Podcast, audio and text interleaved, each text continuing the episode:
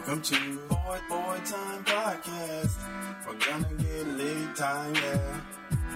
Oh, it's your boy, Boy Time Podcast. Coming in with the slam dunk of a theme song. Hi ho ho, it's me, Todd Howard, back at it again with a new episode of the Boy Time Podcast. And as always, I'm joined by Babby. Yep. Just me. Just Babby. We uh we had some some scheduling stuff happen this week, so Paul's not here. Whoa. Um, this podcast is also a day later, so sorry about that.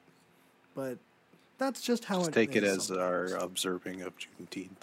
We took the, the following day off. That's right. That is right. We are going to dedicate this podcast to all of our black friends um, and solidarity. So I'm doing my part. Yeah, I get a national holiday. It's crazy. I know. We solved racism, everybody. we fixed it. We fixed it. Furniture stores are finally going to have something else to, to make a That's sale true. over. That's true. and frankly, it, it should have been Juneteenth. I don't I don't know any other holiday. Maybe Flag Day. We should get Maybe. Flag Day off. It's very important I think so. for reasons I don't want to explain because I I just don't. I don't know. I don't know anything about Flag Day. I don't know what Flag Day is. I don't know either. I, I just know it's June fourteenth. Yeah, I just know that. Yes. Um, we actually have a lot to talk about this week. Not only because it was a very packed week of stuff, but if you listened to our podcast last week, we had some audio issues. It was Us? Us audio issues. what? Crazy. That never happens. Um, yeah, I actually have no idea how it happened. It, uh, just Babby and Paul's audio track last week for about half of the podcast was just gone. Uh, and then it just magically fixed itself. So, Great. about half of last week's podcast was usable. We were about a quarter of a way into our Wire season four discussion when uh, you finally popped back in. Uh, so we won't be talking about the Wire season four because I feel like you probably got the gist of it in last week's episode. Short answer: We both really, really liked it. It was Best our favorite season. Um, we've, I don't. Well, we watched one episode of The Wire season five. Uh, taken a step back, but that's okay. Uh, in my I don't opinion. if kids in There's no kids in it. Well, there are kids in it. Um, not as prominent though. not as prominent. And uh, McNulty is back to his old shenanigans, and we're following him again. And it's like that's why Great. season four was so great, is that we hardly had to deal with him. Um, but it, we're one episode in. There's Yeah, seven more to go. Um, yeah, it was all just kind of setting stuff up. Uh, so we'll talk about it. I don't know if we'll talk about it next week. I don't know how it's going to work out. Probably not. We'll probably be one probably. episode late or something Yeah. like that. Um, but we will be talking about Barry season three because we did watch that this week. Um, and then we'll be uh, stuff that we're covering from last week's. I'm going to just talk about the stuff from Summer Games Fest, which I thought was really exciting. So I will not be talking about Street Fighter Six like I did last time. I will not be talking about all the space games. I thought Dunkey's video on um, E3 was actually really funny because he he said that like every single game is Dead Space, and that is true, um, including the game made by Dead Space, and the Dead Space remake and the Dead Space with Troy Baker and Roger Clark. Let's go. Yeah, there's a lot of space games. Uh, and Starfield, but that wasn't at Summer Games Fest. Um, I think the only thing that I really need to talk about from Summer Games Fest is the Last of Us stuff again. Um, that's how the whole thing ended. I I think the highlight of the show was the Last of Us stuff, and that really is not saying a whole lot because Yeah. the only thing three images. yeah. The only thing we got was like a concept art from the multiplayer game, which is going to be its own thing. I think it started as like Last of Us 2 DLC and then it kind of expanded into its own thing. Uh, sounds like that we're going to be getting new more news about that next year. Um, in terms of stuff coming out recently, uh, there is going to be a Last of Us remake coming out on September 2nd on PS5. Later, uh, trademarked, uh, coming to PC. So that's pretty cool. Um, they've been posting some side by sides over the last week, um, which I have enjoyed. Um, I think I had some doubts about a Last of Us remake because they already did a Last of Us remaster for the PS4, and it looks pretty good. Um, it's nothing like The Last of Us 2, and I think that's kind of what this remake is trying to make it a little bit closer to The Last of Us 2. Um, I mean, it's even called The Last of Us Part 1, so, I mean, Now it makes sense. now it makes sense. Uh, so yeah, I would recommend looking at the videos. I think the the side by sides really kind of demonstrate um, why this was. I don't know if it was needed, but it is nice. it's gonna help with the TV It- show. it's gonna help. Oh yeah, it's, it's, nice gonna to have it on in. PC. Yes, yes. PC gamers, uh, you're getting this, and you're getting Spider Man. So There, w- there will be a new audience that will see Yes. this game for the first time, which is good. that is cool. Um, not loving that it's seventy dollars. No, that's a little weird. uh, eighty dollars if you want the deluxe version for a game that came out what over ten years ago now, Almost, I think. almost maybe nine. I think was, I that's think what it's I like saw. nine. I think it was 2013. Uh, yeah, okay. So very old game, seventy dollars. Um, I don't know. Naughty Dog does not have a history of remaking games. Is this going to be a Bluepoint game or is this going to be a Rockstar remaster? I don't know. I hope not. hard to say. I would say, given Naughty Dog's track history, it would probably be leaning towards Bluepoint, but also Rockstar has a really, really solid track history, especially recently with GTA 5 and Red Dead 2. So, who knows? Um, and then I think I didn't even talk about this last year, uh, last week, but I'll talk about it now. Neil Druckmann did announce that he's working on a new project, um, but it he can't tell you more. he said it's too early to announce. So they're probably still like in the early stages of, of pre development. Um, but it is nice to hear that he's working on something. I I almost hope it isn't Last of Us three, just because Yeah, I can wait another 10 years. I, I, think. I, I think the general public needs some time because yeah, you know people need to we we love Last of Us too. Yeah, I think it's one of the best games. I've Yeah. for A very long time. but some people really hate it and i think it's going to be one of those growers where Yeah. Uh, kind of like whole lot of red where everyone hates it Yeah. and then it kind of grows on people It's just like, you know, mid on impact for some reason. yeah And then everybody grows to it. yeah i think that's i think dunkey said that in one of his reviews or if it was in one of his reviews or if it was the one where he was talking about comments with the last of us 2 but it's like people were making fun of him for saying it's good when it came out but like and like give it a couple years and like you're going to be seen as crazy for not liking it and i think that's probably going to be true I would think so. because it is really good it's Dunkey needs more appreciation for just absolute takedown videos because he's a menace. he really is uh, when he wants to like when he wants to go hard, he will go hard. hard. even though he's usually a funny jokey man Yeah.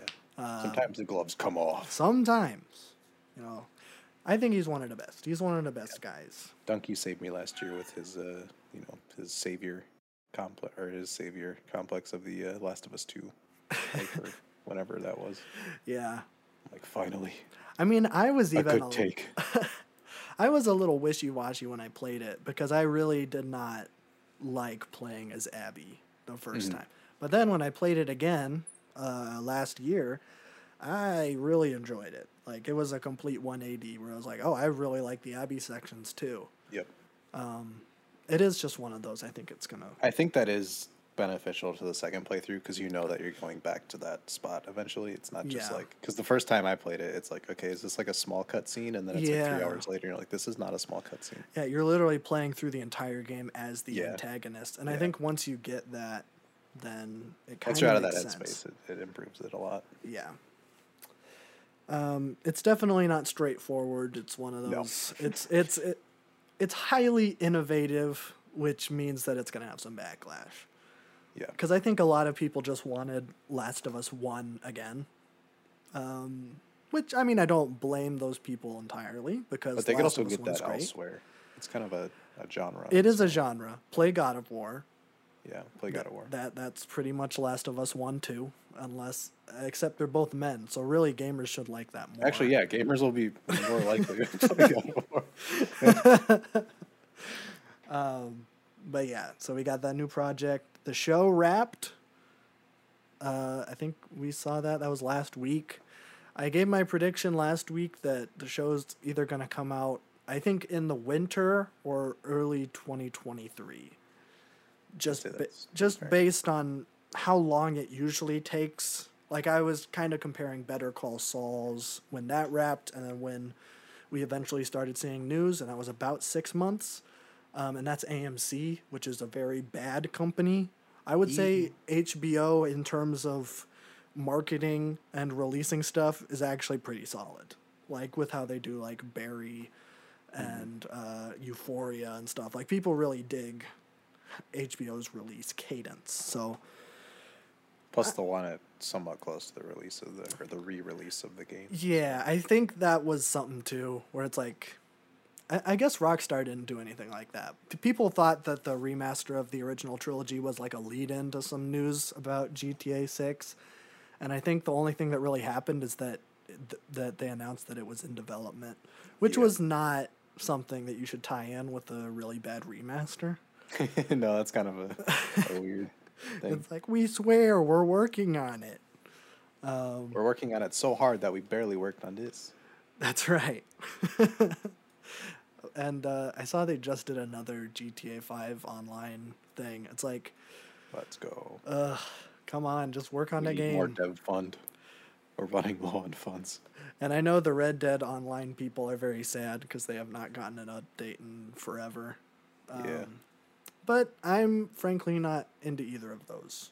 I, I'm more into GTA 5, but I've not played it in years at this point. Um, but whatever. That was Summer Games Fest, really. There was a lot of space games, and then they brought out Neil Cuckman and Troy Baker and Ashley Johnson. And they were like, hey, we're making a game again. Hooray. So I'm very excited. Um, so that's that. But we did have some other gaming stuff this year, or not this year, this week. Uh, doy. Uh, the only other main thing was the Xbox Bethesda showcase thingy. That happened the day after we recorded last week's podcast. I did give some predictions, but those have been lost to time, and my predictions were wrong.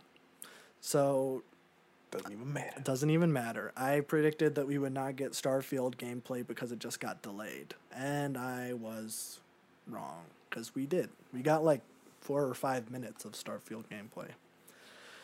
But that's at the end. So let's just jump into what this was. Uh, so it started off with Redfall, which is that vampire thing. Uh, I I said it looked like Vampire Back for Blood. So, if you're interested in that, I think it's by Arkane, who made Deathloop and the Dishonored series. So, it's on Game Pass. for a, for a Morbius back for blood. Yeah. I mean, it's on Game Pass, so, you know, why not?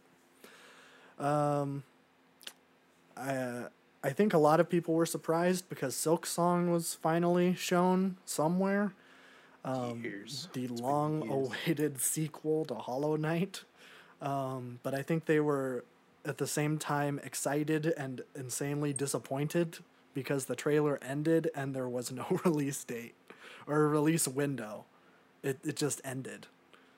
Um, so it was cool seeing gameplay. It looked it looked like it had like the movement of an Ori, but with like in the Hollow Knight- Knight style, which I am definitely into. Ori is one of the like, most like fluid games I've ever played.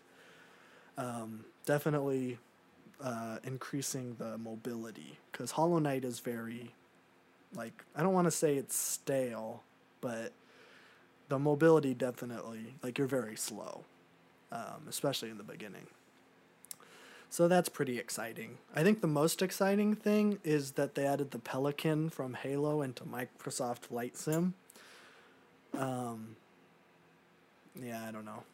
I- I have not played Microsoft Flight Sim. I was just surprised to see it. My immersion. I can't.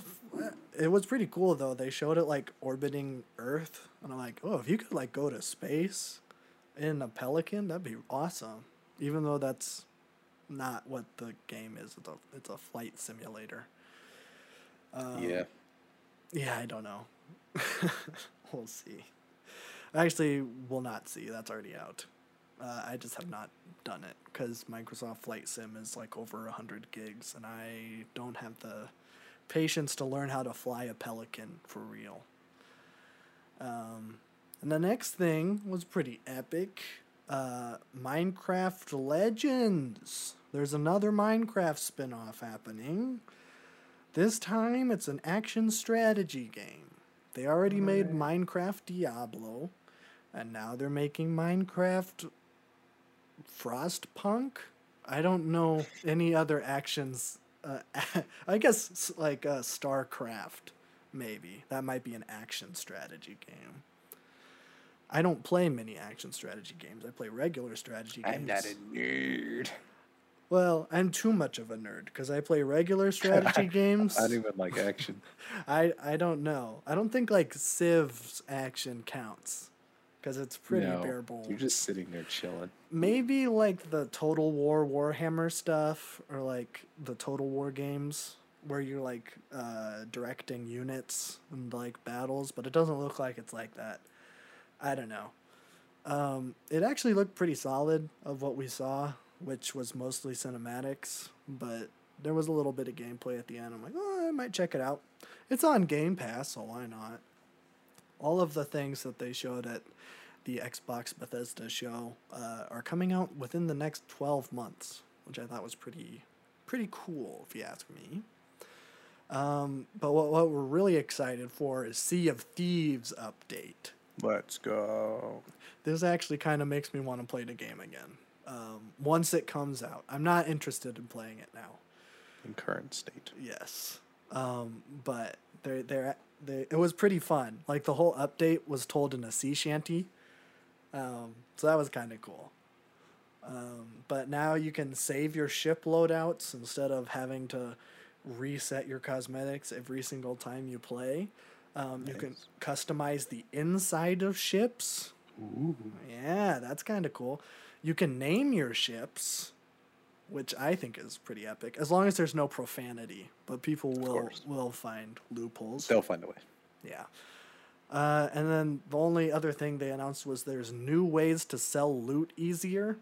I don't know what that means. They did not give details in the sea shanty, but it looked like that there was like a pulley system that like you can uh, I don't know. There was like a little platform on docks that go down up to your, like your cargo hold, and so then you can just kind of like take stuff up easier, and you don't have to jump off your ship into the water and swim it to shore. And die by some idiot spawn camping. yeah. Um, so that's coming out on July 21st. So I think we might we might pick it back up. I'm down for some sailing. Yeah, that'll be fun. Um, oh yeah, so I know I've already talked about this. Uh, the the guys who made Inside and Limbo they split up. They're each making their own game because they hate each other. Um, Summerfield has been the I believe that's the guy who left the studio. He's making Summerfield. The guy who stayed with the studio, we got we finally got some news on what his game is. It's called Cocoon. Uh, it looks like a weirdo puzzle game, which I wouldn't expect anything less. Um, coming out next year. I don't know when Summerfield's coming out. I feel like we still got a couple years for that one. Um, so I guess we'll see whose game is going to be better. I don't know. I I honestly don't know. It could be either of them. They they both when they worked together they made great games, but apart will they be able to recapture that flame? I don't know. Um, in other news, Kojima's making a game with Xbox. All right. that's about it. It was pretty funny. Like Phil Spencer got up and he's like, "We are very excited to be working with one of the most innovative gamers in the whole wide world." And then Kojima's like, "Hello, Phil Spencer. I am making a game with Xbox." And then Phil Spencer's like, "That's awesome." Crazy. We love Kojima here at Xbox. He made Death Stranding. It's the coolest game that you can't play on Xbox. Okay, bye. Let's talk about Starfield with Todd Howard. Um, so I guess let's talk about Starfield with Todd Howard. I don't have a whole lot to say about Kojima just saying that he's making a game with Xbox. Um, I saw people disappointed because there was already a Kojima game announced and they thought that we were going to get news about that, but this is an entirely different thing that Kojima's working on. Uh, so he has two things in the works. Unless this one thing is actually what he was talking about at Xbox, I don't know. I guess we'll see. But let's talk about Starfield. Uh, Todd Howard took the stage and he started making promises, which is either really good or really Come bad. Todd. He has not learned his lesson. We've been over this. Uh, I feel like, well, especially uh, 76 had so many promises. And I feel like the small team that was making that uh, game was like, Todd, stop talking. Why are you saying this? We need 16 times the detail that Fallout 4. It's like, no, Todd, stop. We're a studio that has like 50 people. So he started making promises. But this is the main team. This is the team that made Skyrim. This is what they've been working on for, I, I've, what, 13 years? How long has Skyrim been out? I feel like it came out Too like long. 2008 or something. Yeah. Um, so they've been taking their time. It came out in 2011, so it's 11 years old. Um, and now they're like, let's make Fallout in space and not a post apocalypse. Uh, actually, it's like Star Trek land where everything gets fixed, which is, I guess, good. I I don't think like the the core like story or anything like that was announced. Where it's like, what are you gonna be doing? I don't think there was any of that. This was also a week ago, so I don't really remember everything. Um, it looks pretty solid. I don't know if you've seen it, how you feel about the Starfield stuff. I have not. Okay. Um Yeah, I don't know. I don't have like a whole lot to say about it because it was so it's kind of like watching like that first No Man's Sky thing with uh Like, what is happening? it's like yeah, it's like I don't know. It's cool. It's coming to Game Pass day 1, so I will be trying it. Reserve. Yes. Um, but of stuff that I saw, um, pretty epic. You got first or third person returning from past Bethesda games. Um, there was like a whole like background system and character creation. It looked really good. Hopefully they don't flub that. Um, you can build your own ships. I was really impressed with that. That you could like build your own ships and like how you build your ship will impact like how it flies. Like that's cool. Um, you can also build your bases, which is something that they did in Fallout 4 and Fallout 76 to varying degrees of success.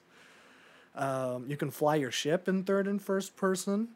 Um, and Todd Howard really made it a point to say that there's over 1,000 planets to explore completely, which means that 95% of the game is going to be walking around empty wastelands.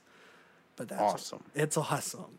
It's like you I heard that and I'm like, okay, that's not something to really brag about. That's like 16 times the detail or like stuff like like in No Man's Sky like up to the lead up like I remember hearing stuff that's like we've completely reworked the light to be like reflecting around the gravitational pull of planets and it's like why?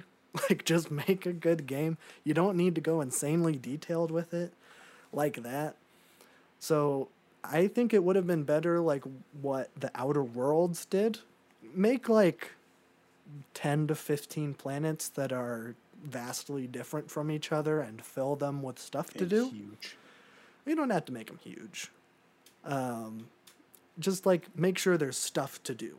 Like ever since Breath of the Wild came out and kind of like changed how open world games are structured, um, you know, not that anybody has really been able to successfully replicate that, but like I don't know, open world games now just feel like so stale. Like there's so much empty nothingness where in Breath of the Wild like the whole world is so alive and there's p- stuff to do everywhere you go. Um, hearing that there's like a thousand planets, it's like, oh, so why? why? Like, there's no way that you're going to be able to fill 1,000 planets with enough stuff to do to justify it. I don't know. We'll see. I, I'm also a little bit cynical of Bethesda just because they don't have a great track record right now. Um, but we'll see.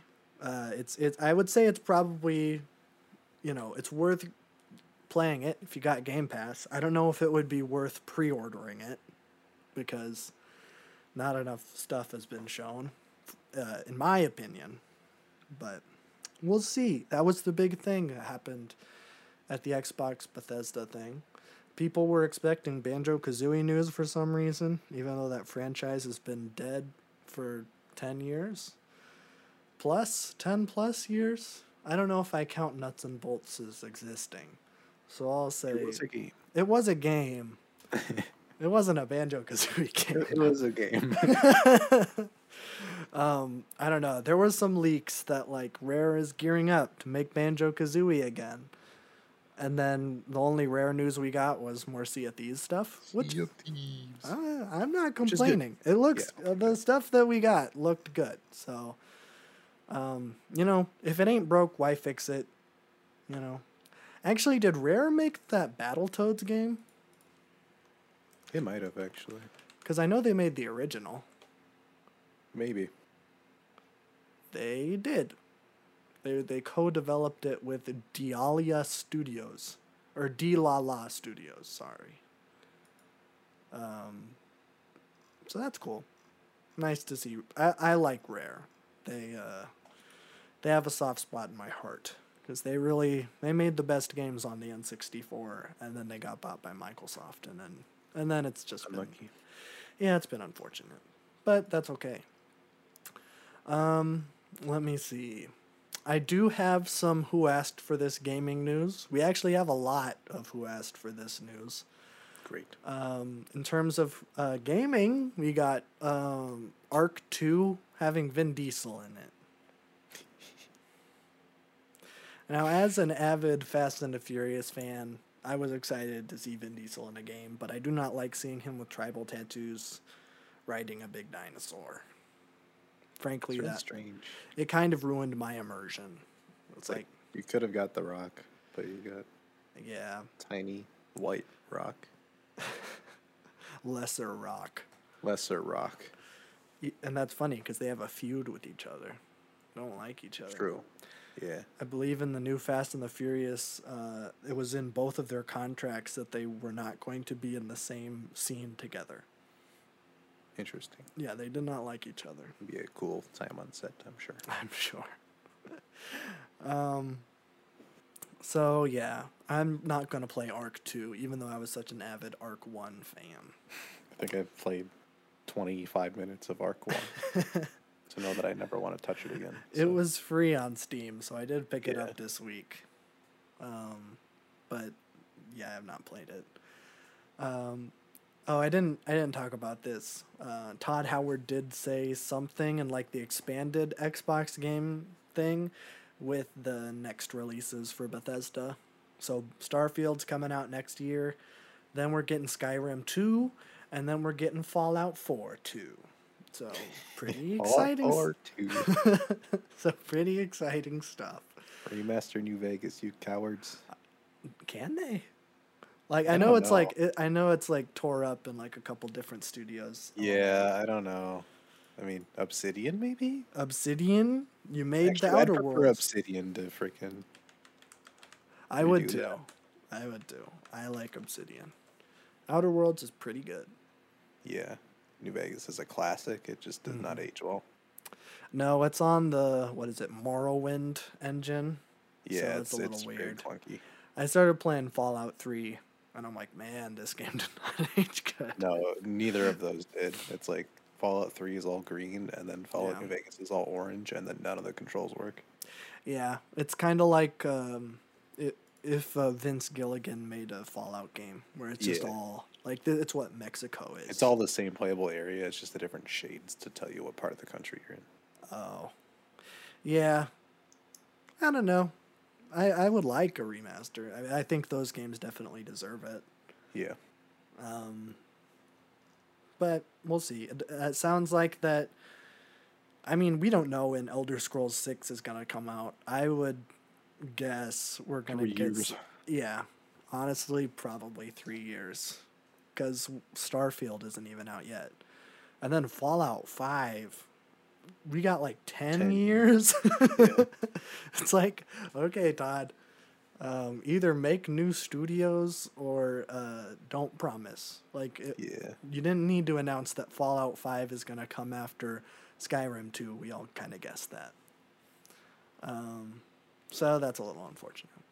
But let's talk about movie news. Got a lot of movie news. Some of it's exciting and some of it is, uh, I don't know. We'll see. Um, the most exciting thing is that the Knives Out sequel finally got its title. And no, it's not Knives Out 2. Dang. I don't know why I said that like a clickbait article. Uh, You won't believe what they named this you won't believe. You actually probably won't believe what they No, named this movie. Have do you know what it is? No. Okay. Uh, it's called Glass Onion. I can't believe that's not like their development name for it or like yeah, the seems like a production. name. project name. Yeah, no. They they made it official. It's gonna be called Glass Onion. Great. Uh, I guess we'll see why. I think that's coming out later this year on, on Netflix. Um, I don't know if it's gonna be in theaters. I hope it is, but Netflix is very stingy about what movies they push to theaters. I think the last one they did was The Irishman, and that was only because Marty Scorsese wouldn't make the movie unless they put it in theaters. so we'll see if uh, Rian Johnson is a stickler about that too. Um, but in other news about stuff that's also coming out later this year, Guillermo del Toro's Pinocchio movie Oh finally. We got some, uh, I guess, uh, screenshots of stuff, uh, and we got a release date or a release month. It's coming out in December on Netflix. Um, Guillermo del Toro's been doing a lot of things. I follow a lot of animation people on Twitter because I went to school with them, and they've all been retweeting that Guillermo del Toro said that animation is not a genre, it is film, which is kind of like saying that rap isn't a genre, it is music. I mean, it's true, but it is true. Like I, I get I get the sentiment. we But categorize things. yeah. Nobody's saying that animation is not film. Like A lot of people don't treat it like it, though. no, they treat it like kid kid stuff. Yeah. Which so I get the sentiment there. I get it. Um, I will be seeing that. I've always wanted to see what would happen if the guy who made Over the Garden Wall and the guy who made Pan's Labyrinth and The Shape of Water made a movie together. Yeah, that is the weirdest combo of anybody. Although it kind of makes sense. Like I could if I like squint and like really focus my brain on those two things, like I can kind of see it. Like they're both kind of weird. But over, Yeah. but but Guillermo del Toro is definitely weirder. Like yeah, I can see it working though. I mean, it's probably gonna be good. But a Pinocchio movie is a weird well, subject for it. yeah, I don't. I, here's the weird thing: is because Disney is also making a Pinocchio movie because the rights are expiring, so it's gonna be really weird because I think they're coming out around the same time. So you can either see the weirdo Guillermo del Toro Pinocchio movie that takes place in Benito Mussolini's fascist Italy, or you can watch the watered down Disney thing, which is just the movie they already made again. Yeah, I know which one I'm gonna see too. because I love Guillermo del Toro. I love Mussolini. I love. Well, I don't want to say that. I don't want that to be clipped. You know, Yeah. all these guys are out here clipping our podcast. Um, but yeah, I'm excited. That one's gonna be good. Um, we also got some movies about, or not. We didn't get some movies. That's so dumb. We got some news about some Avatar movies. No, not the blue people Avatar. You stupid uh, idiot. If you're uh. excited for Avatar two, you should probably cut your eyes out because you don't deserve to see movies. That came off really harsh. But look at all the cool CGI though. Yeah, I saw people say that after the, the Avatar 2. They're like, man, it looks really good. It's like, yeah, the first one looks pretty good too. I don't care about the first movie either. um, but we got some new uh, news about Avatar The Last Airbender movies. These are not made by Avatar Studios. So a little bit roll. eh, you know, a little bit unfortunate. These are in the works by Nickelodeon slash Paramount Plus. Raw roll. Yeah, I know. But leaks have kind of given us a vague idea. We had they announced that they're making three movies. We've gotten leaks about what they are, so I will announce them thus. Uh, one of them is a prequel called Avatar Kyoshi. That one's kind of a given. Um, there's a movie following Zuko, and then a movie set in Korra's era after the events of the show's end. My guess is that they're How's probably going. Gonna deal with that, bro? I don't know. I don't know. My guess is that they're probably going to adapt the comic series of Korra stuff because that starts immediately after Korra and I forgot the chick's name. They go into the spirit world. Um, so that would be my guess is that they're adapting that into a movie, but I don't know. Uh, a movie following Zuko would could be interesting. We don't know anything about sure. when it's set. If it's him as a Fire Lord, could be pretty That could be cool. interesting. I could be down for that. Um, he's looking for his mom. That is something that they cover in the comic books. Um, so that could be fun. That there is that cliffhanger after the the end of Avatar: The Last Airbender, and then they bring it up in Korra, only to immediately shoot it down as a hilarious joke. I love that. That's like the first episode too. Yeah, I I never speak of it ever again. yeah, I I love that they did that, but I'm also a little bit disappointed. I I've read the comic, so I do know what happens with Zuko's mom, but I'm not going to say.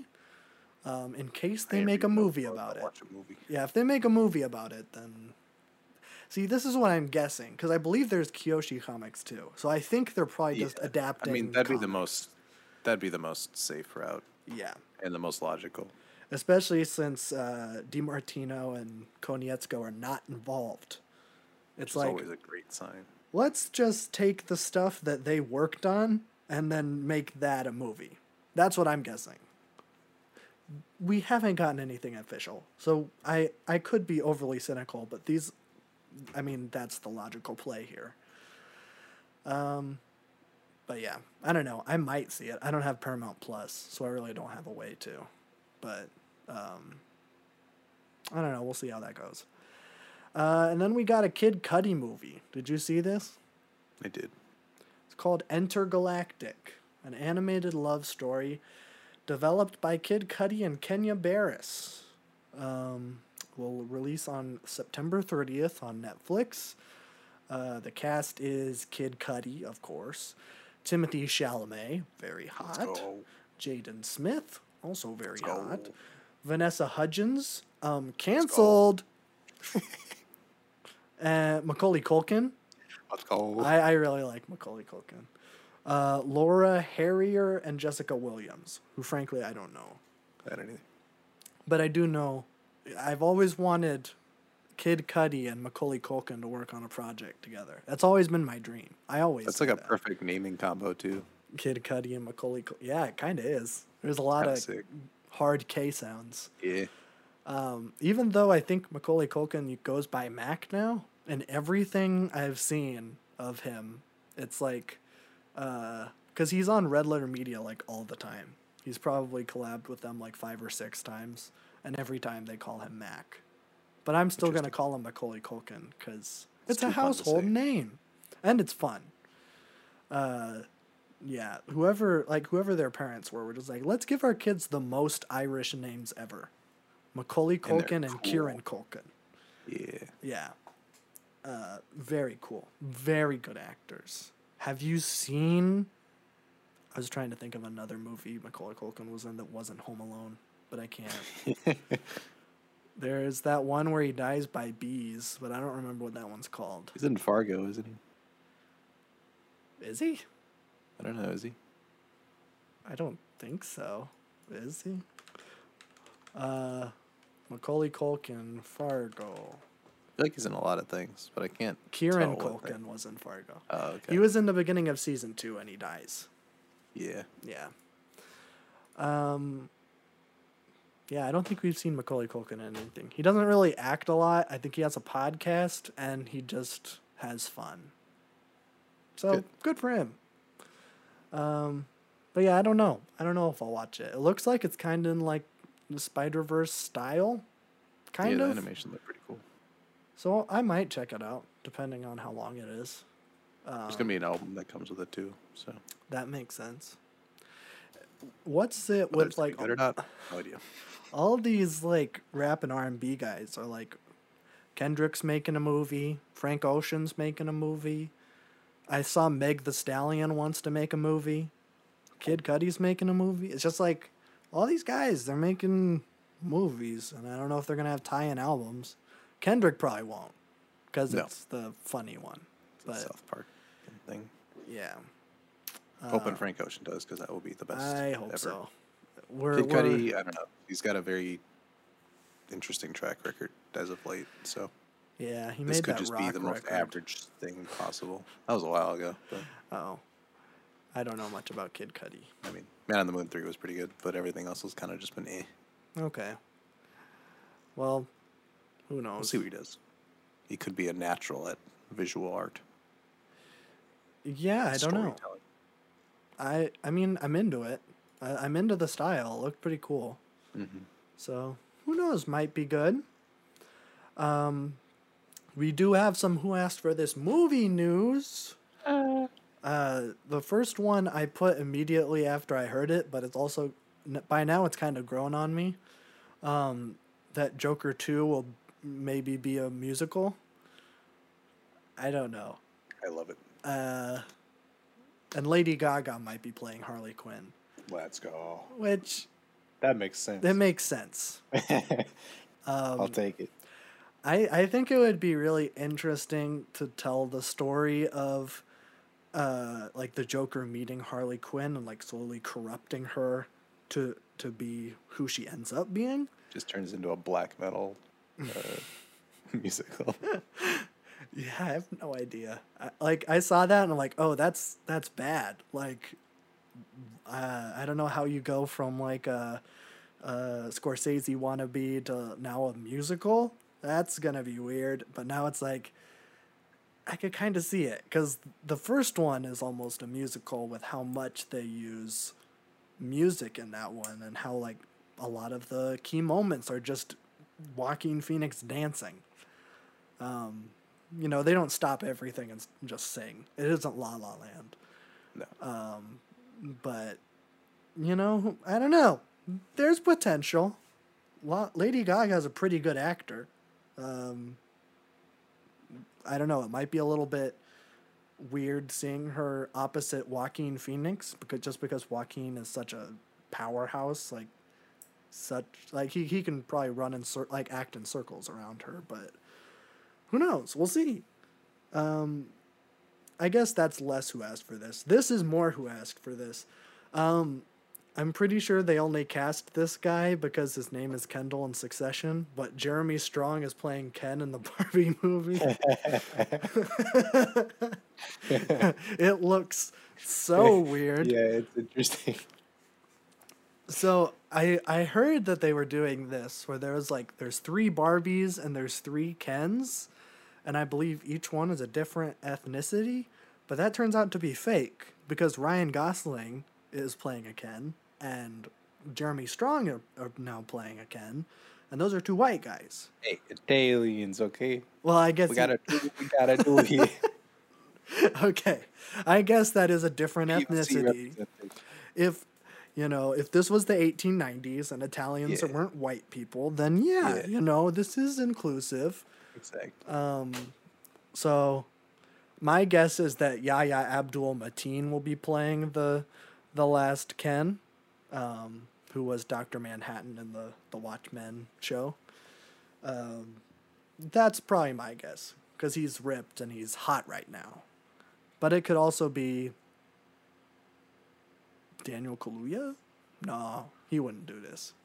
He wouldn't do this. Jordan Peele. that would be hilarious. Keegan Michael Key. I think Jordan Peele's done acting. I think he's just going to be a director yeah. now. Um, yeah, I don't know. I don't think Daniel Kaluuya would do that, but Yahya No. Abdul Mateen was just in that Michael Bay movie, so I feel like it- yeah, anything's possible with him. he he's either in insanely great pieces of art or he's in uh, uh, a Michael Bay film. Yeah. But we'll see. Those are who asked for this. I probably won't watch the Barbie movie, even though it's done by yeah, it's done by Greta Gerwig, who uh, did Little Women and Lady Bird and stuff. so like these like uh, you know female empowerment movies. So I don't know. It's so weird because this is it's like it's uh, co-made by Mattel, I think. Um, So- Feminism Barbie movie. Let's go. I think that's what it is. It's gonna be so weird. Yeah, I'm interested to see who uh, who's gonna be playing it. Uh, I hope they just get deep into like third wave feminist theory, like during the movie, and then just like Kendall's character is just like listening the whole time. that And would be does pretty the whole cool. Succession bit where he's like, "I'm a feminist." Yeah, I, I don't know if that guy can act because he's don't pretty much know, just 'cause he playing just plays himself. Kendall. Yeah. um, from from everything I've heard from this guy, like offset, he is Kendall. Like he's just an asshole. Awesome. So he really is good at playing himself. Um, so I don't know. I might see it. It's coming out next year. Be I- interesting. I don't know. It depends what else is coming out, I guess. Um, it might get, uh, you know, that's probably a summer blockbuster. And yeah, I don't know. The Marvel movies I'm into are coming out. Well, the new Thor by Taika Waititi is coming out in July 8th. And then the new Guardians movie is coming out in the winter? No, in the summer? I don't know. We'll see. Uh, but let's talk about show news. We got a little bit of show news, then we have to talk about Barry season three. Um, both of these things were uh, announced today, as of me recording this. Um, after like a couple year hiatus, the Don't Hug Me, I'm Scared channel posted today. Oh no! Yeah. Uh, did you see this? I did not. Oh, Didn't okay. Show up on my feed, which was weird. That is weird. Uh, I got the notification this morning, and I'm like, oh no. Because it's called Fly, and I'm like, oh no, this is going to be the Breaking Bad episode. Season three, episode ten. But no, it's not the Breaking Bad episode. Um, but for those who don't know, we're recording this on June 19th, which is um, the date that is in every single Don't Hug Me, I'm Scared. Uh, every every episode they have a calendar, and it's always June 19th. Um, so it's Don't Hug Me, I'm Scared Day. seen this coming. Yeah, we probably should have. But I think they made that announcement like a couple years ago that they were working on something. They finally announced that it's coming out in September on Channel 4. I don't I did not know what Channel 4 was.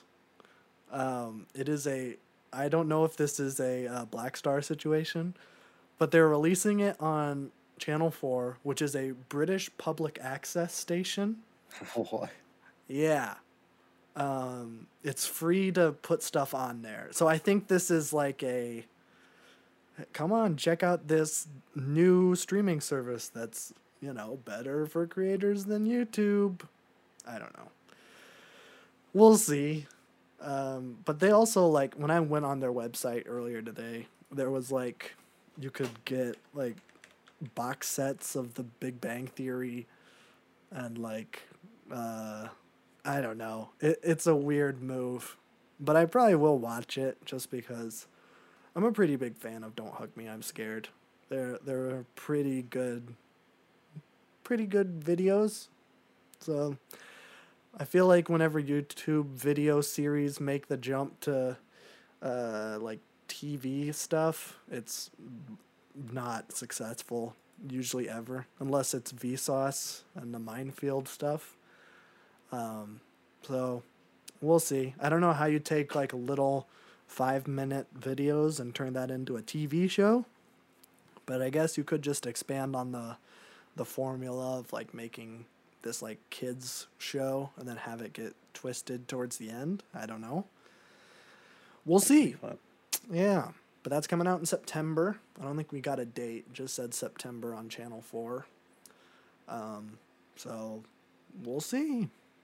And then the other thing, speaking of Avatar news, the Netflix live action Avatar show has wrapped. Hooray! Hooray! Um, yeah, I don't know how to feel about this show anymore. I was excited for it because DiMartino and Konietzko were a part of it, and then they publicly left, and now it's still happening. So I don't know what direction the Netflix show wanted to take. That the creators of the original show were so uh, offended by that they had to leave very publicly. So we'll see. Um, my guess is the same as Last of Us because they wrapped the same week. Probably winter, or they might want to drag this out to summer. I don't know. But let's talk about Barry season three. I watched an interview. I believe his name is Andrew Callan. Uh, that's not. That's not. Andrew Callahan, baby. No, it's it's Andrew something. The guy who plays uh, uh, NoHo Hank. Um, I watched him on Barry on Jimmy Kimmel, which I thought was funny because they they bring up Jimmy Kimmel in That's true. in uh, the in the season. They say that the Man Show did not age well, which uh, if you do not know what the Man Show is, Kurtis Conner made a whole video about it, and it is uh yeah it did not age well. It's a lot of like toxic masculinity. Women have our tits with arms that could bring me beer. That's the Man Show. A lot of like ninety five percent of Jimmy Kimmel's catalog did not age well. No. Um, so it was funny because he was on Jimmy Kimmel, and Jimmy's like, "I I heard that you mentioned me in uh, season in the season," and and uh, uh, it's Anthony Carrigan. He's like, "Oh yeah, yeah, we, yeah, we did." And he's like, "Oh, I'm excited to be just a small part of the show." I'm like, "Oh, Jimmy, you didn't see the part, did you?" He's probably gonna be so offended when he sees it, and he promoted it on his show. More That's people, awesome.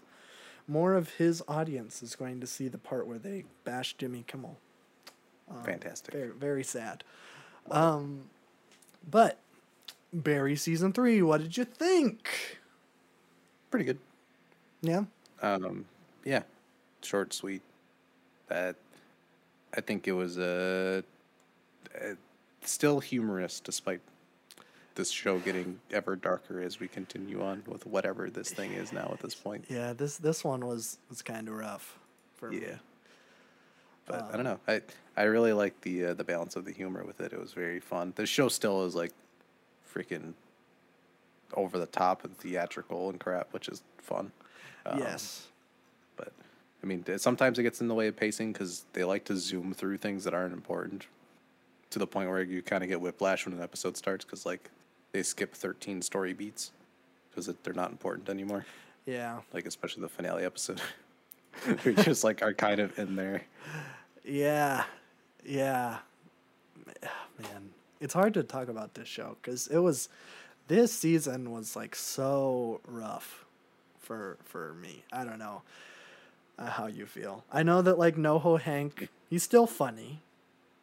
Like I he's he's he's he's my favorite. Um, which it was so weird watching the interview because he doesn't usually talk like that. If you can believe Dang. it, he doesn't usually do a Chechen accent. but he's so good at it. I know. I I I. I would have. Uh, yeah, I, I don't know. I think Chechnya is not in like the middle of Europe, so it wouldn't really be like a Russian accent. It's It would- Eastern Europe, I think, but Is it? Czech. yeah. Czech, the Czech Republic, because Chechnya doesn't exist anymore. Um, it's right next to Germany. It's like Oh, in okay. between So you're Germany and entering Poland. Eastern Europe a little bit. Yeah. So I don't know if it would have been like, yeah, it is me, Jar- it is uh, Gabriel, I am Noho Hank. That's not how Noho Hank talks. Yeah, no. That's how the other guy talked that died in the first season. Um, but I I still really like his character. It's fun seeing him. it's so weird, like the the Chechen mob in this show and the police are have like the same vibe, where they are just like totally incompetent. Um, it is it is hilarious how they it. how they portray police in this show, where it's like this one FBI guy who's like investigating um, some murder that Barry did. Um, he like storms out of an interrogation room and cocks his gun, and none of the police like even think about it. Like, oh yeah, I haven't seen him since he uh, stormed out of the interrogation room and cocked his gun in front of everybody. But you know, that's just how it is. It's like, oh, yeah, if only cops were like that. uh, especially LAPD cops. Uh, Fringe. cringe. Um, but yeah, this one was rough. I, I didn't really remember the end of season two. I remembered there was a big action sequence with uh, Barry shooting up a monastery of, of, I guess, Chechen and Bolivian guys.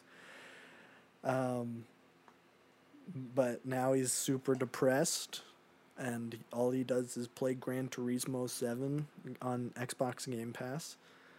Not Uh, sponsored. Not sponsored. And he lives with Sally, and Barry turned into an abuser there for a second. Kind of rough. Uh, Elsie is in it. The Elsie guy that Fisher's shoots great. people is an abusive person. That's crazy. Well, he wasn't for the first two No, seasons. but- He- he was a nice guy who just happened to be a hitman. He was trying to get out of it, but Fuches is such a little, little scoundrel. Um, but now he's like in it, in it. He's super depressed. He doesn't, he doesn't even want to act anymore, which is so crazy because that's his dream. Um, and Henry Winkler is angry at him now because spoilers. Barry killed his girlfriend in season one. And he found out at the end of season two. Crazy. And I thought that Henry Winkler was gonna die. That was my thought. I felt like they were setting that up because uh, through the first couple episodes, um, he's getting kidnapped by Barry, and he's like, um, you know, he's he's fleeing for his life, and Barry's just trying to make things right in the worst way possible. He's just kidnapping him and helping him inadvertently almost.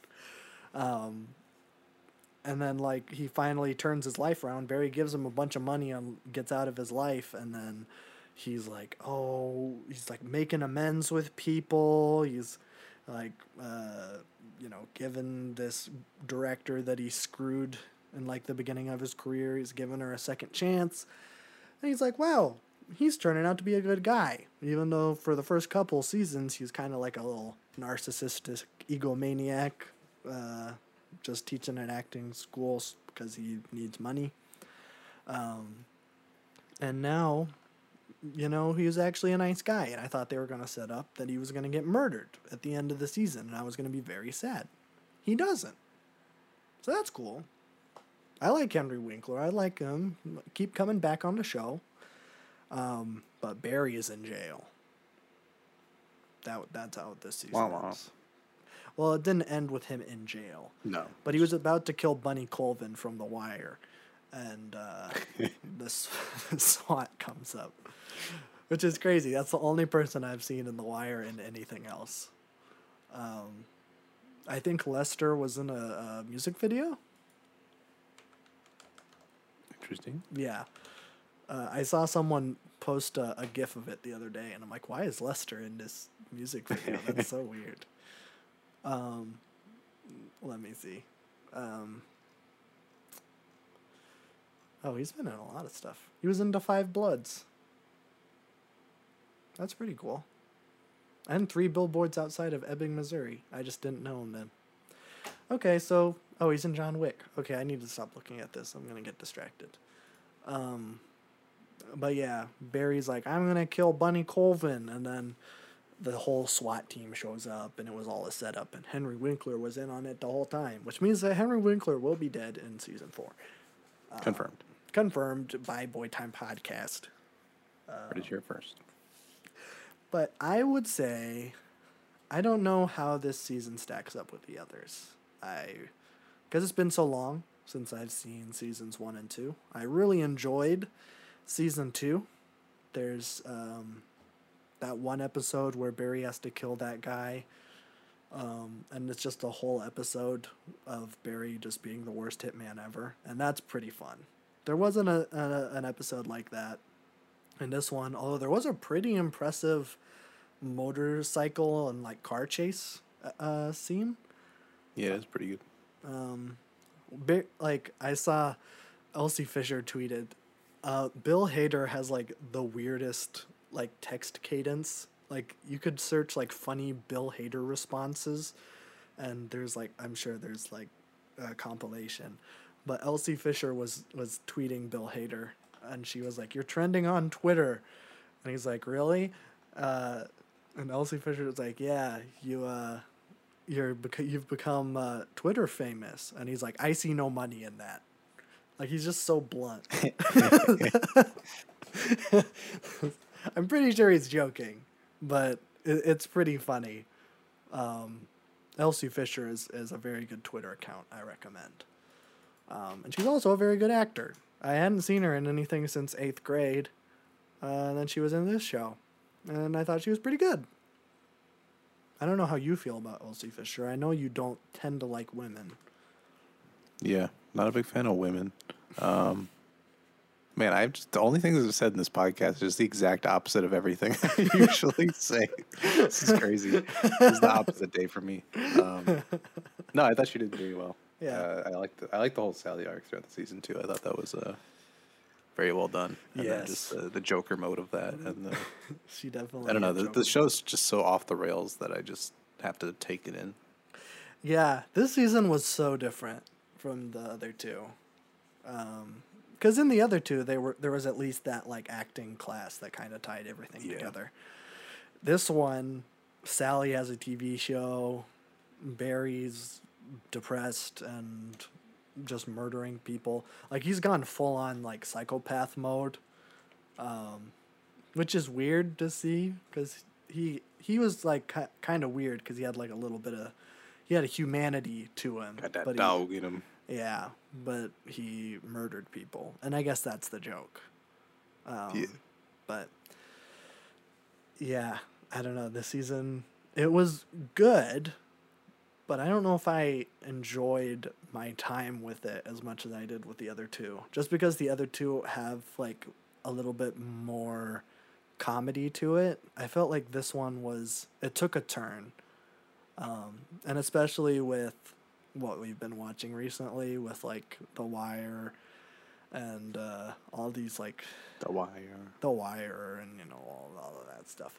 Well, like Saul and Ozark and Atlanta and just like all this stuff where, ugh, it's just such a gut punch every time we watch uh, an episode of The Wire like last season.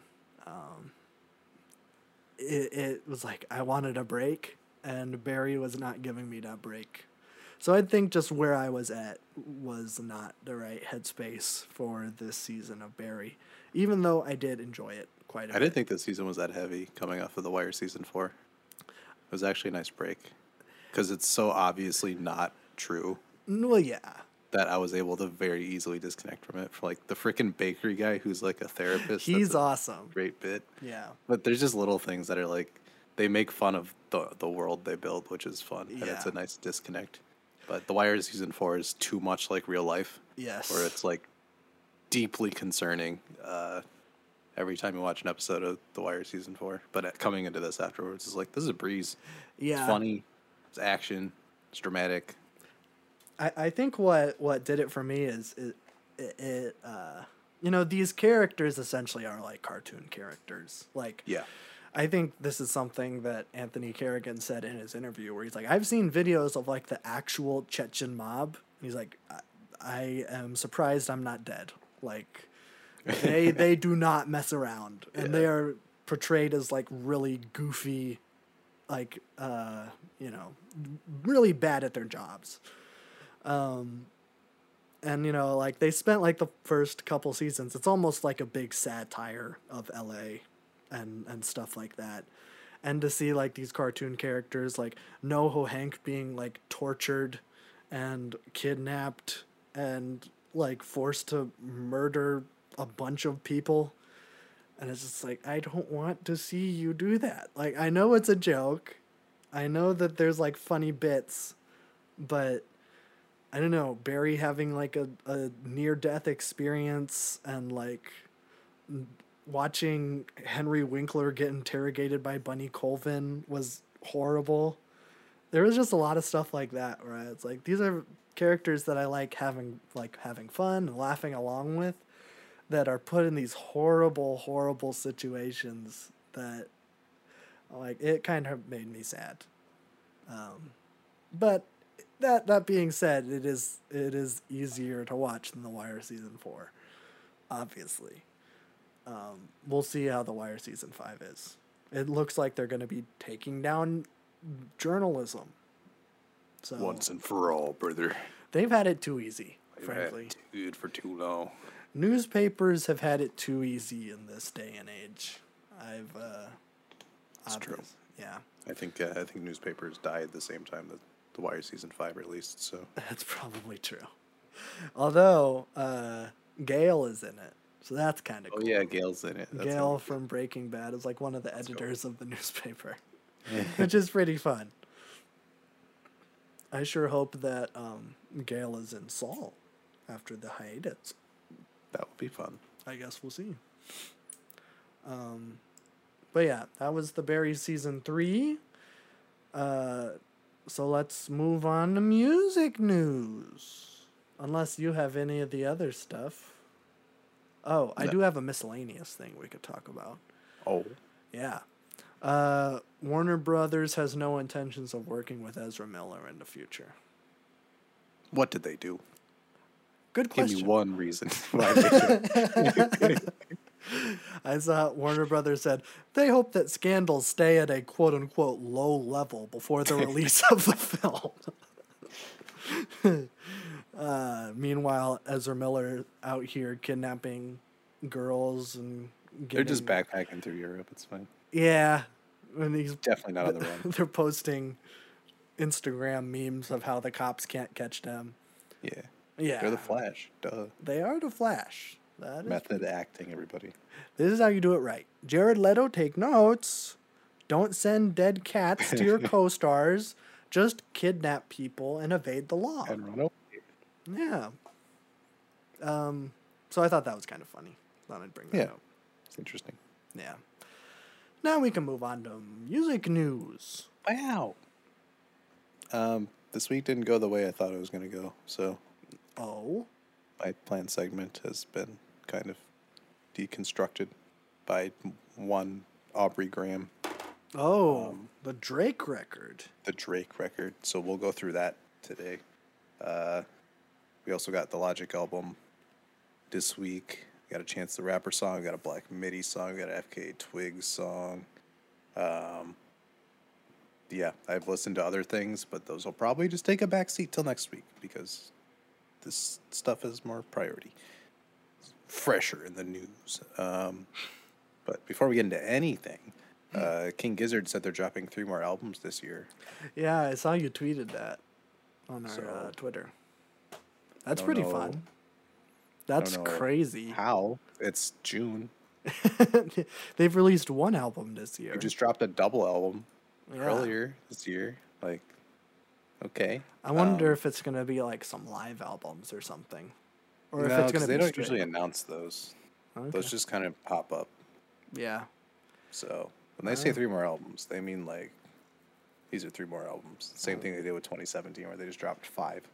Um, and usually, if an artist says that, I'm gonna be like, "No way, you're doing that. That's stupid. You're lying. Stop lying." With King no. Gizzard, it's like, no, they actually do that. So Yeah. Yeah. I guess we'll see. Um, yeah, that's surprised me since it's literally mid June. You have six months to drop three albums. So Well, that does mean that we will be getting at least two, or uh, one every two months. yes, So that's kind of they cool. better drop singles now. That's true. Start the rollout, baby. That is true. Uh, when did Omnium come out? I feel like that came out. It's like June, like- wasn't it? No, it was Uh, May. we can check now. This We was like in. April, I think. Oh yeah, April twenty second. Yeah. I was way off. That's okay. So I don't know. We'll see when the next one comes. Um, hmm. Hmm. We'll do singles first. I know once I get on Drake, it's gonna be a whole freaking Oh, derailing session. You're gonna have Um, a lot to say about Drake, huh? We're just gonna have a weird conversation. okay. Uh, we'll start with Black Midi since that came out first, technically. Um, got a new single, Eat Men Eat. I'm guessing this is the last one before the album next month. Um, this is a combo of Western and like freaking Detroit, Michigan. Uh, so it's got got a little bit of a cowboy flair, but then it just goes off the rails and gets insane. Okay. Um, which I don't know. This record is gonna be crazy. So seems like they're taking the hardest hitting parts of Schlagenheim, so like those really loud, complicated parts, and then like the melodic parts of uh, uh, freaking Cavalcade. So, and it, they they're saying this is gonna be their most cohesive. So I'm guessing there's gonna be some kind of through line or concept or something. Which I mean, both songs have dealt with war, uh, and like the military complex. So. okay. I'm guessing the record's gonna be something like that. Um, but killer, love it. Uh, this record is gonna be insane. So we'll see if they can top what they've done for the past two, which seems hard, but I know they can do it since they're on a uh, they're they're rolling, they're rolling. Yeah. But that one's pretty sick. Uh, FKA Twigs got a new song, Killer, pretty sick. Nothing too insane, um, but definitely more. It's less uh, dancey than Caprisongs stuff this year. It's a little bit more, a little bit more Magdalene, not too much though. Um, but pretty sick. Her voice is insane. Uh, she did a tiny desk in a church last week, um, and it is absolutely insane. Uh, I don't know how her vocal range is that crazy good, but yeah, she was just in a church with like a couple organs and some other stuff and just a microphone, and it was just insanity. So, uh, yeah, I don't know if this is leading into anything since she dr- just dropped something. Um, this might just be like a one-off single. I'm guessing it didn't seem like it had any like very set direction. It just kind of seemed like a one-off. Um, Okay. But I could be wrong. I don't know. I'm always down for, for some more twigs. Uh, but I was pretty sick. Um, Chance the Rapper, Highs and Lows with Joey Badass. I love Joey. Amazing. What? He did it. What? This is his best song in like uh, six years. What? Um, this is great. This is amazing. This is what Chance the Rapper music is supposed to sound like. It's soulful. It's fun. There's a lot of personality in here. Joey Badass kills it. Um, Does he start talking about Seinfeld? he does not, Frick! uh, unfortunately. He did not embody the Mr. Robot character. Dang it. Uh, but he also didn't say anything, any anti-vax stuff. Well, so that's All good. All you want from a Joey Badass verse. That's right. Um, speaking of Joey Badass, he was supposed to drop an album, and then apparently there was some sample issues. What? It totally wasn't because he just found out that Drake was dropping. so that record will be coming next week, I'm assuming. Uh, Um, that was funny because I was like four hours before Drake announced he's dropping. He was like, "Sorry guys, this is out of my hands, but I couldn't get some samples cleared," um, which he would have known about long before the day of oh, release. yeah, yeah, yeah. Uh, so he's just kind of, you know, I, I see what you're doing. Why? I, I can't say I don't respect it. Um, I, I don't understand why people are still like, we can't drop the same day as Drake. Because the last few records that he's, he's done have been worthy of like avoiding the date. That doesn't matter though, because he sells way too much, and all that's all people are going to talk about for a week. Wow. So I don't know, less about, nobody- like, how it's less about the quality of the record and more about just the buzz that comes around with it. So you don't want to you want to avoid it. I, I saw people talk about this Drake record for precisely like 12 hours after the record came out, and then nobody's talked about it since. Oh, people are still talking about it. Okay, I have not seen anyone talk about it. It's all about sales. Uh, you're not selling a lot when Drake comes out. Um, I suppose. that's just the fact. Yeah. Uh, so we'll see what what happens with this. But the song is great. Um, one of the best this year, I would say. Uh, this is coming off of his fourth project. Uh, I don't remember the exact name of it. It's got stars in it somewhere. He, it's like he did the funny little uh, post credit scene in the music video. What? He's like, "This is this is upcoming. Oh, Look out! Here it comes." Um, I'll pull up the music video now. I just need to do it to the now. Uh, the Starline Gallery. So that's the that's the name of the album. Okay. Um, It's kind of cool. I dig it. Uh, you know that I'm liking all the artwork and stuff that's going along with this already. So Mhm. uh, this is looking hopeful. He has not missed with the singles yet. It's just this one is really the standout one. Um, Okay. the other ones are like you know they're decent, but he didn't have the energy that he had on this one. But exciting. I don't know when this is coming. I'm assuming somewhat soon.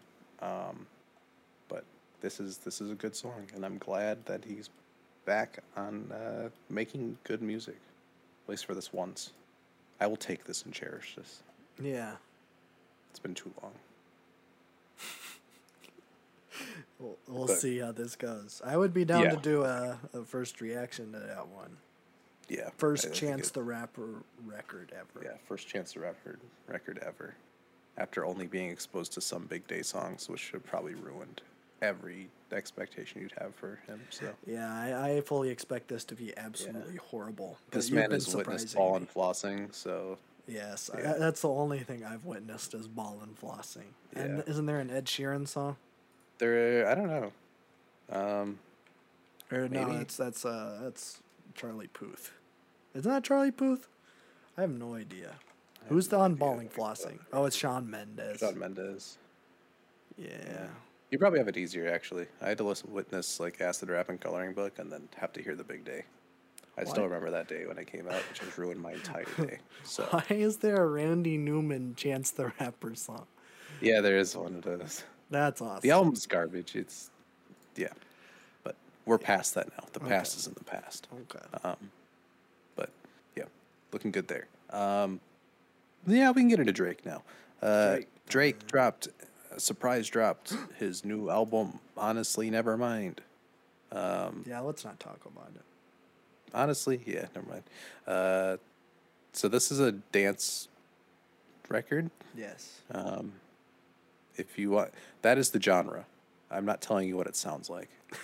Uh, Okay. This is a dance uh, house record, house hip hop, house hop, hip house. I think is the actual genre. Hip House. I think hip house is actually the genre name.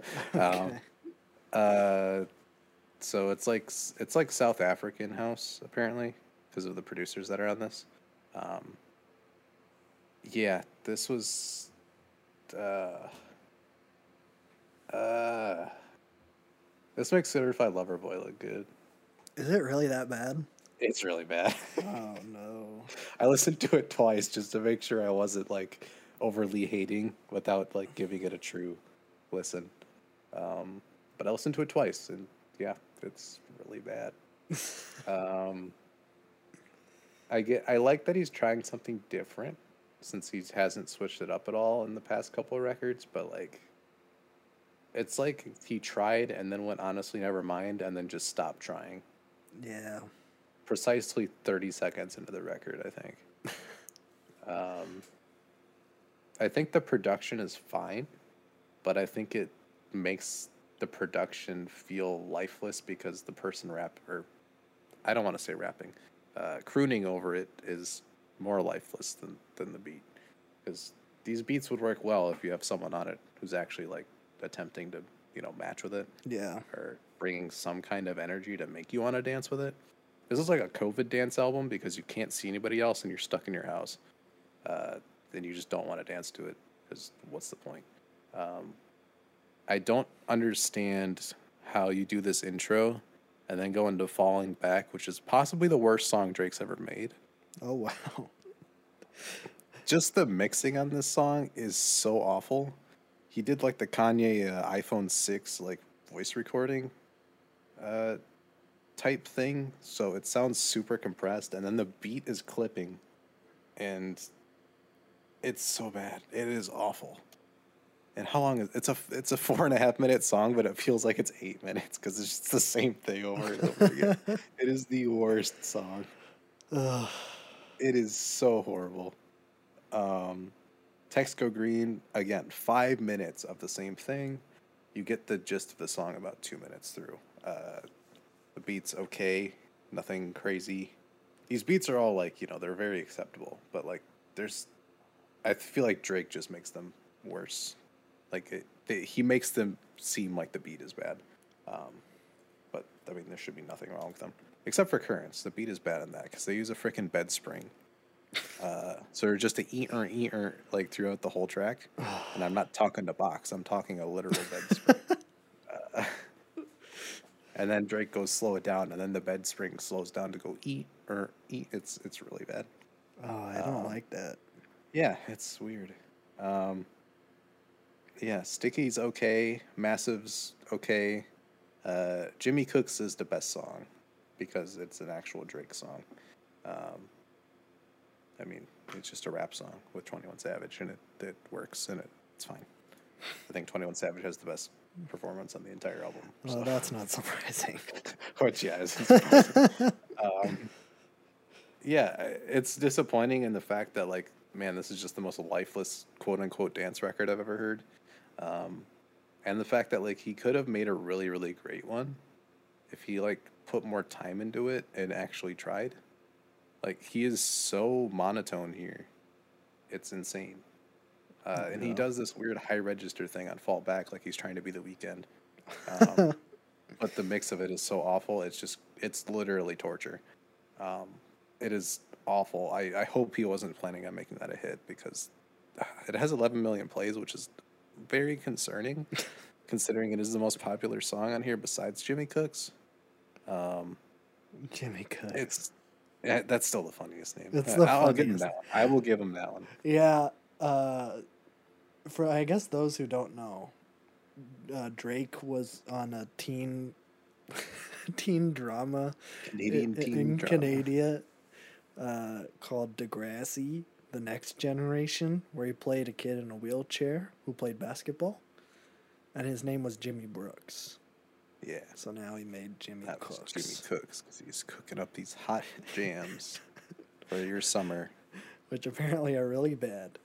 They are not summer jams. They are lie in bed and jamming your dreams. That's awesome. Um, yeah, people have been defending this record. Like, not a lot of people, but some of them are like, it's just a house record. If you guys never listened to house, and it's like, this is not what that is. These are beats that sound like it because it comes from a producer who does this, and then Drake trying to do something over it. I don't know what he was plan was here. All these are like underwritten, not well performed. This feels like it was made like right after Certified Lover Boy as like a side project, but then like he forced it out for some reason. Yeah. Like, because this could be good. Like, if you give it more time, and maybe if you get producers that'll be like a little bit more exciting to match you, or at least give the tra- tracks a little bit of life. Like, Drake has made bangers upon bangers. There's no way he couldn't work with this style. Um, but this is not good Yeah. at all. Yeah. Um I I this was so it's 52 minutes too and it's That's it's too, too, long. much. Yeah. It's too much. Uh, Oh, Yeah. Take a break. Not working for you. Yeah. Well, who knows? We might get uh it might get nominated for best rap album, like Certified Lover Boy did. and then he backed out of it. Then he backed. Um, nah, I doubt it. I don't feel think like so? this is a flop on release. okay. Um, our people are like, listen to it more times. People give Kendrick like a week before they form an opinion. Like Kendrick doesn't just, you know, Kendrick doesn't just take a weird like house beat and then just go for five minutes on it and then call it a day. no, Kendrick puts thought into everything he says. Well, and how it's more it's it. more unique too. Yeah. So it's like people have to adjust to like his different style because every style he does is different. Um, but yeah, this is this is a, a big flop. Uh, honestly, never mind is probably the best title for this thing because it's going to be skipped over in his discography, and honestly, that's just what it sounds like. It's not not something that uh, should have ever come out. I don't think. like this should this should stay in the freaking vault for a while. There's no reason to put this out right now. This is not a summer album.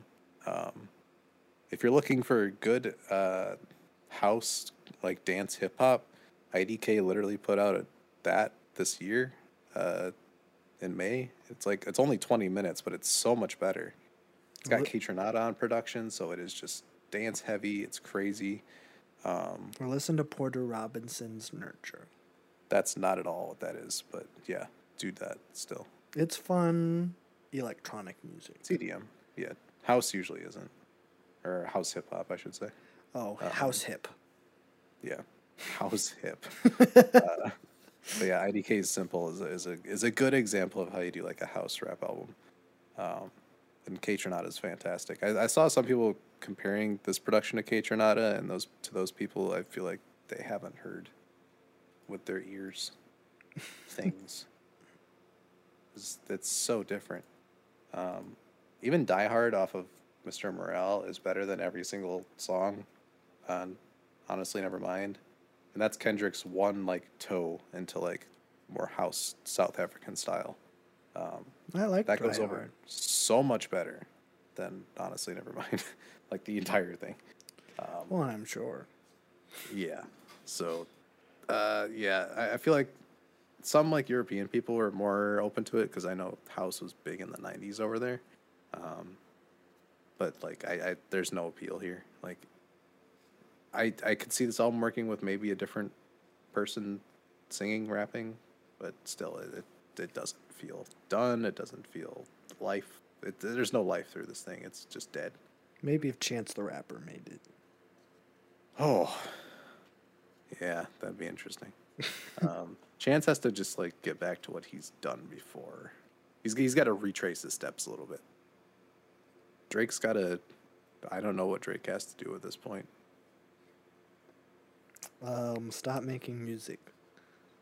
Yeah, I mean, I know like Scorpion came out in 2018, and then he waited until last year to do Certified Lover Boy, but I think you need another break. Yeah. Although he's dropping Scary Hours three, so Wait, he already announced something new? yeah. Drake. Which the Scary Hours two, to be fair, is the best thing he's dropped in a while. So yeah, and Scary Hours one had God's plan on it. So that is pretty awesome. He does have a good track record when it comes to Scary Hours, but those are also like two song sets Yeah. usually. Um, but I don't know. I this is genuinely like an artist where I don't know what to do with you right now. Like this seems it's not like a it's not even like a chance where you drop some good records and then like a flop. It's like it's been mediocre, mediocre, bad, and then whatever this is. Yeah. So it's weird. Um, to add to the weirdness of things, uh, Logic dropped his best album this week. Wait, like period? Yeah. Oh, okay. So it's out. It's 30 tracks. Um, it's only an hour and 11 for 30 tracks. So most of these are short, um, which is good. I think it helps it a lot. It's got a very vintage feel, uh, kind of Jay Dilla, Madlib esque, where a lot of the songs are short, but the whole thing is kind of tied together through just like those snippets um, of just switching and all that kind of stuff. Um, but I, I feel like he, he found his groove finally. Uh, Logic is a strange individual. I don't think anybody needs to know that. Um, you know, he started off hot. His uh, Young Sinatra series with the mixtapes were all pretty good uh, in the early 2010s. Um, I enjoyed a lot of those. Uh, his first album, Under Pressure, was pretty good. Um, I don't think it's anything crazy, but it's still it's still a pretty good record. I think most people will agree. Um, and then he kind of just started plummeting a little bit. Uh, I think Confessions is the, the rock bottom of this, where it's just awful. Yeah, but that was intentional. Yeah, apparently that was intentional, which I don't believe. Um, but that that's where we kind of saw the root of a lot, all of Logic's problems, and that he cannot take criticism no. in any form. Confessions was literally him like trying to make this piece about how he's not going to let people get into his head online, like critiquing his music and stuff. Uh, and then that album turned out to be the most bitter, like self or like self depreciating, like not good thing that he's ever done.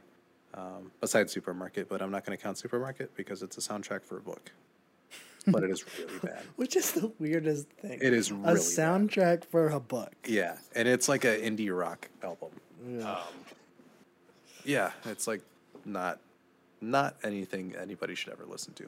Um, but Confessions is still like a mainstream like release from him, uh, and it just really showcased that side of him who just cannot get out of social media and what people say about him on the internet, um, and it's ugly, and not in the good way. Um, No pressure. 2020 was a good. That was his retirement album. Um, that was bringing it back to like his first record. It was pretty good. Um, not like insane or anything, but like you know, it was a good. It was a good outro. Um, but newsflash, he was retired for about six months, Yeah. which is fine. I, I if whatever he needs to do to figure out what he's doing. Um, but I think he's found it on this record. I think he's finally found um, piece where there literally is no pressure on this one to do anything. Like this is his last record with Def Jam, and then he's free. Oh, okay. Didn't overthink it. No big concept. No none of that because he obviously can't do that. Um, across many records, we've seen that. Um, but he's just taking it back. He's doing these. It's like a love letter to hip hop because this record is literally like a hip hop heads that can like uh, just a hip hop fan that can rap. So it turned out to be something like that, where it's a lot of vintage hip hop sounds, a lot of J Dilla influence, Madlib influence. There's like Beastie Boy samples and Tribe samples and Wu Tang samples and a whole bunch of stuff. Um, but yeah, it, I I think it's a very smooth experience, despite it being an hour and eleven. Um, there's a lot of skits. I think there's like eight skits, but most of them are like little voicemail snippets from random people. Are they as funny as these nuts? They're not. Frick. There's like a J.J. Abrams one and a Nardwuar one, and there's an Anthony Fantano one. Wait, really? Um, yeah, Did he actually call Logic? Uh, yeah. He didn't know how it worked, so the most of it is like, do I just do I just say what I'm gonna say right now, like in this voicemail, or do I have to actually call you and have you pick up the phone and then I'd say it, or like how does this work? So that was kind of cute. Um, so yeah, a lot of them are just like uh, interlude things, but they, they they slice up the album well. I don't mind them. Um, but yeah, a lot of his best tracks are on here. I think he does best where he just like doesn't overthink things. He just goes. Um, and I'm not expecting anything like big lyrically from him. The only thing I request from Logic is to not recycle lines, and he doesn't do that. Oh, so my one doesn't? criteria is met. Um, That's great. but flows are pretty great. Um, he does get outclassed by features a lot. I think Blu absolutely murders him uh, Well, on Orville, but Blu is just Logic if Logic had a upward like success rate. So Blu is like the master of Logic style. So it's kind of hard to to match that. But RZA out raps him. Royce da five nine absolutely buries him. no. AZ AZ definitely goes over him as well. Yeah. Um, which I mean, Action Bronson does too. Actually, Action Bronson went insane. Um, not to say that Logic's verses were bad, but like you're just pulling in all the people that you're a fan of, and like they are absolutely washing you. But it's fine. I mean, this this feels like a a full on like mixtape. Um, kind of, where there's a whole bunch of ideas sprayed across. There's not anything like too cohesive about it. Um, but I mean, he's putting the people on that he likes. Uh, he's getting all those done. This is like a great homage to the genre and what he likes the most from it. Um, so yeah, there's there's a couple of like cringe bars because it's logic, uh, and that's gonna happen. Unfortunately, but they're they're they're not too crazy. Uh, there's a couple crypto bars which are like never never raps about crypto ever.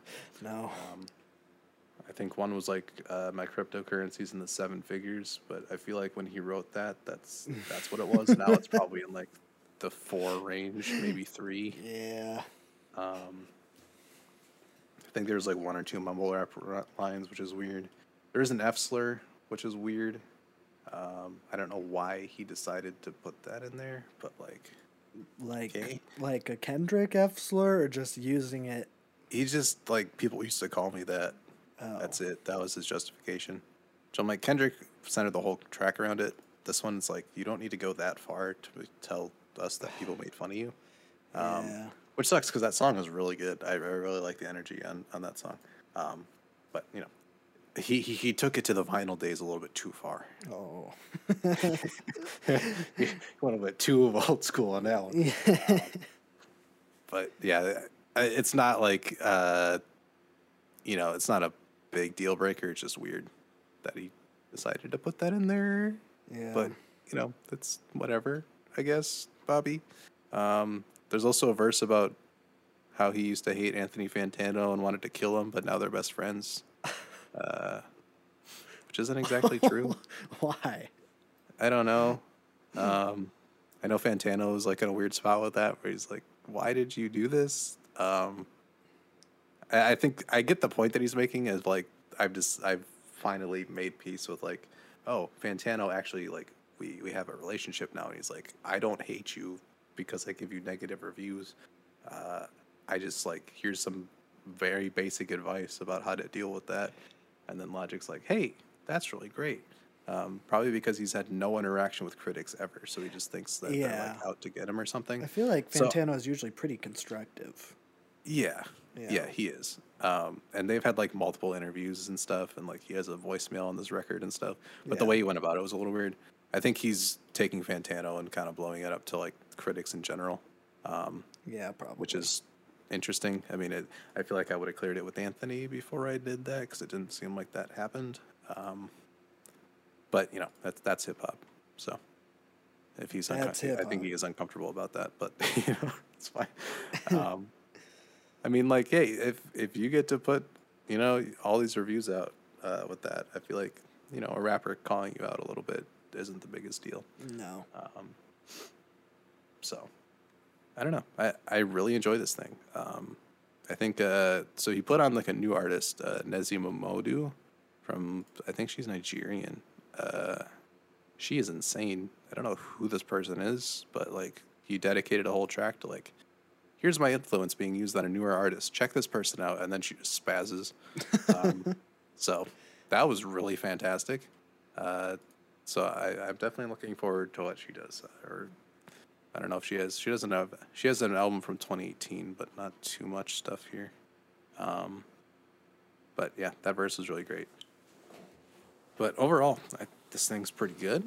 Um, I'm surprised there wasn't anything that like threw me off about it too much. Um, there's of course a little bit of road bumps, but like, you know, he feels like he's comfortable in his own making a record again, which is not something he hasn't felt since probably. Uh, when was Incredible True Story? That was probably like 2016, 2015. Okay, yeah, 2015. I would say, Well, which is a long time ago. Um, yeah. I feel like he was in uh, defend myself from critics and damage control mode for a good like six years. Yeah. Um, so now that he's retired and he's independent, uh, I feel like he's going to be making stuff that he just wants to make now, whenever. Um, I think he does the best when he, he does have no pressure against him, and it's just kind of like, you know, here's some music, because this stuff turned out great. Um, so, good job, post-retirement album, very good, or non-retirement album, coming out of retirement album, maybe I don't know. leaving Def Jam and starting a new independent Journey album. That's fun. It's weird. Um, but yeah, good job. I, I was not expecting this. Like, if like when he first referred out, it was like thirty tracks. I'm like, oh no. Like Yeah. the last big Logic project was okay, but the one before that was like so bad. And I'm like, this is gonna be interesting. But people are digging this one, and I, I think it's I think it's the best Logic album probably.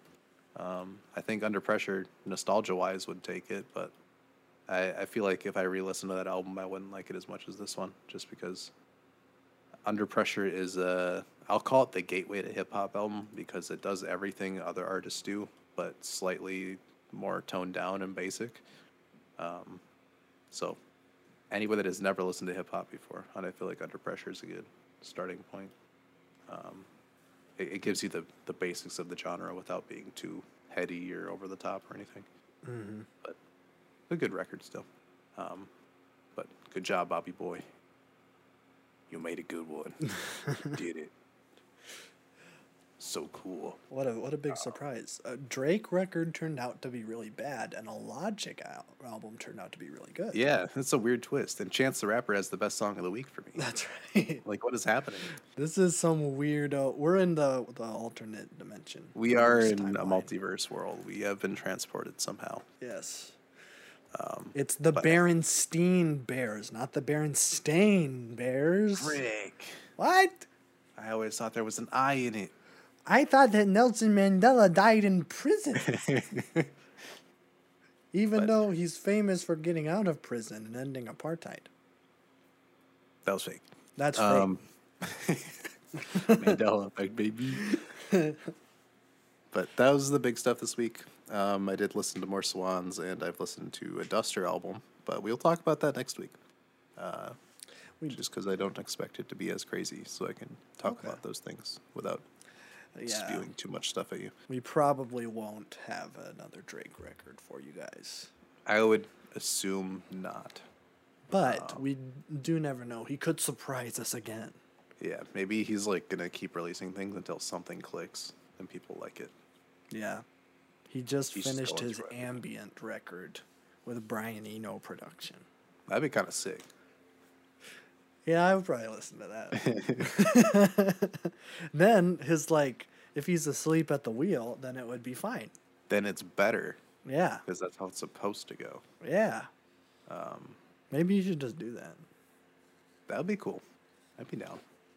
I feel like there's something coming out next week that just uh, got announced. Oh, Beyonce is coming in July, oh yeah, by the way. yeah, I saw that. Um, People are very excited. Yeah, so I'm interested in that. It seems like it's Act One is in July, so Yeah. I think there's going to be two or three acts probably. Um, but oh, Soccer Mommy new album comes out next week. What? I would be interested to to listen to that. Yeah. Um, I really liked Color Theory. I've heard.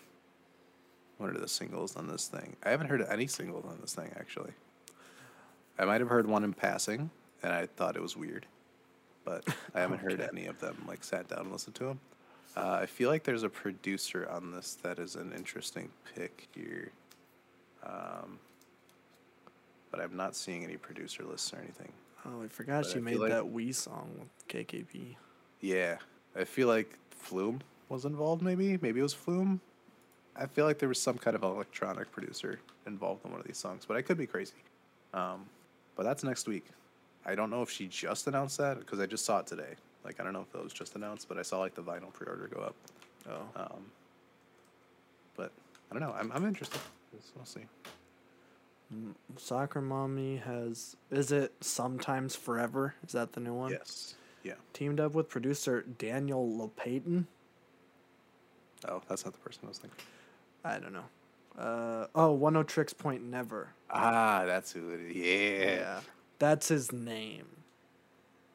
I don't know why it why it I don't know why Google said Daniel Lopatin and not One Yeah. Tricks it's like Point Never. Everybody knows him as Oneohtrix Point Never. Yeah. That'll be interesting. Yeah, I'm I'm interested. I know how it's love gonna work. Dawn FM. I mean, she does indie rock, so I have no idea what this is going to sound like then. So, gonna I, be I'm in. pretty fun. Um, so we might do a reaction to that. Stay tuned. I don't even care about talking about Kendrick. Let's just keep making just, videos. we'll keep pushing him back. It's fine. Um, yeah. Yeah, we'll keep pushing him back. Okay. Well, I think that's I think that's everything now. So if you guys like King Gizzard, you should check out our main channel where we did a yeah, reaction that to Butterfly out right now. Do it. It actually came out yesterday. Oh yeah, sorry. It's out though. It is out. Um, yeah, I'm really proud of this one. I did a woo counter. You did do a woo counter. So there's 11 woos. That's a lot. That's a lot. I I thought, guess he does do it like three times in a row. On one of those songs. yeah, I think um, I was a little worried because I did it in like the first like three or four songs and I only had two. And I'm like, oh no, is this going to be all for nothing? And then there's like one song where there's like five. I'm like, oh, okay, now it looks like worthwhile. That No, it's a complete counter. Yeah. It would have been weird if I ended the video with like four. It's like, then Yeah. why did I even do it? but, But yeah, we'll have King Gizzard out right now. Right uh, Next week we're gonna do part one of our uh, summer song series. yeah. So look forward to that.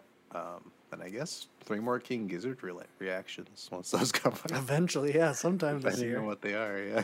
Yeah, I guess we'll have to see what they are. If they're if they're a thrash metal one, I don't want to listen to that. I don't know if I see them going into that. I don't know. I don't know what they're gonna do. They could do anything. So Yeah, I guess We'll we'll see. see. Yeah. lots of stuff coming. Yeah. Uh, next it. week, next week I'll be talking about Obi Wan Kenobi because it'll be over. Nice. Just so you know, just just so you guys can can uh, skip ahead a certain amount of times if you're not into it, or if you just want to skip this next week's podcast because you hate Star Wars and Ewan McGregor, and you hate when I talk about Star Wars, then you can do it. Uh, as of right now, the show's been pretty good. Season or episode four was pretty weak, but episode five was pretty dang epic. So we'll see if it sticks the landing. I'm almost expecting it not to, but that's okay. But we'll we'll save that for next week. Um, and we'll also be talking about The Wire season six, so that's fun. Six? What? Also, s- a- as we're talking right now, there was a Saul teaser released. Um, I didn't watch I it. saw the like reaction. No, it's just like it's like a picture of uh, the the meth lab that's being built, and it just Oh. says, "Now what are we going to do with you?" The last episode's July eleventh. So Gail Arkin coming. probably. um. So, yeah, we'll be talking about that later. But for now, I have to go uh, ride a steamboat Wash my car. to wash my car. It's five million degrees outside, but my car's dirty and it needs a bath. It gotta be washed. That's right. People don't bathe their cars enough. I find that that People don't true. bathe enough. Well, that's true. that is true. Um. So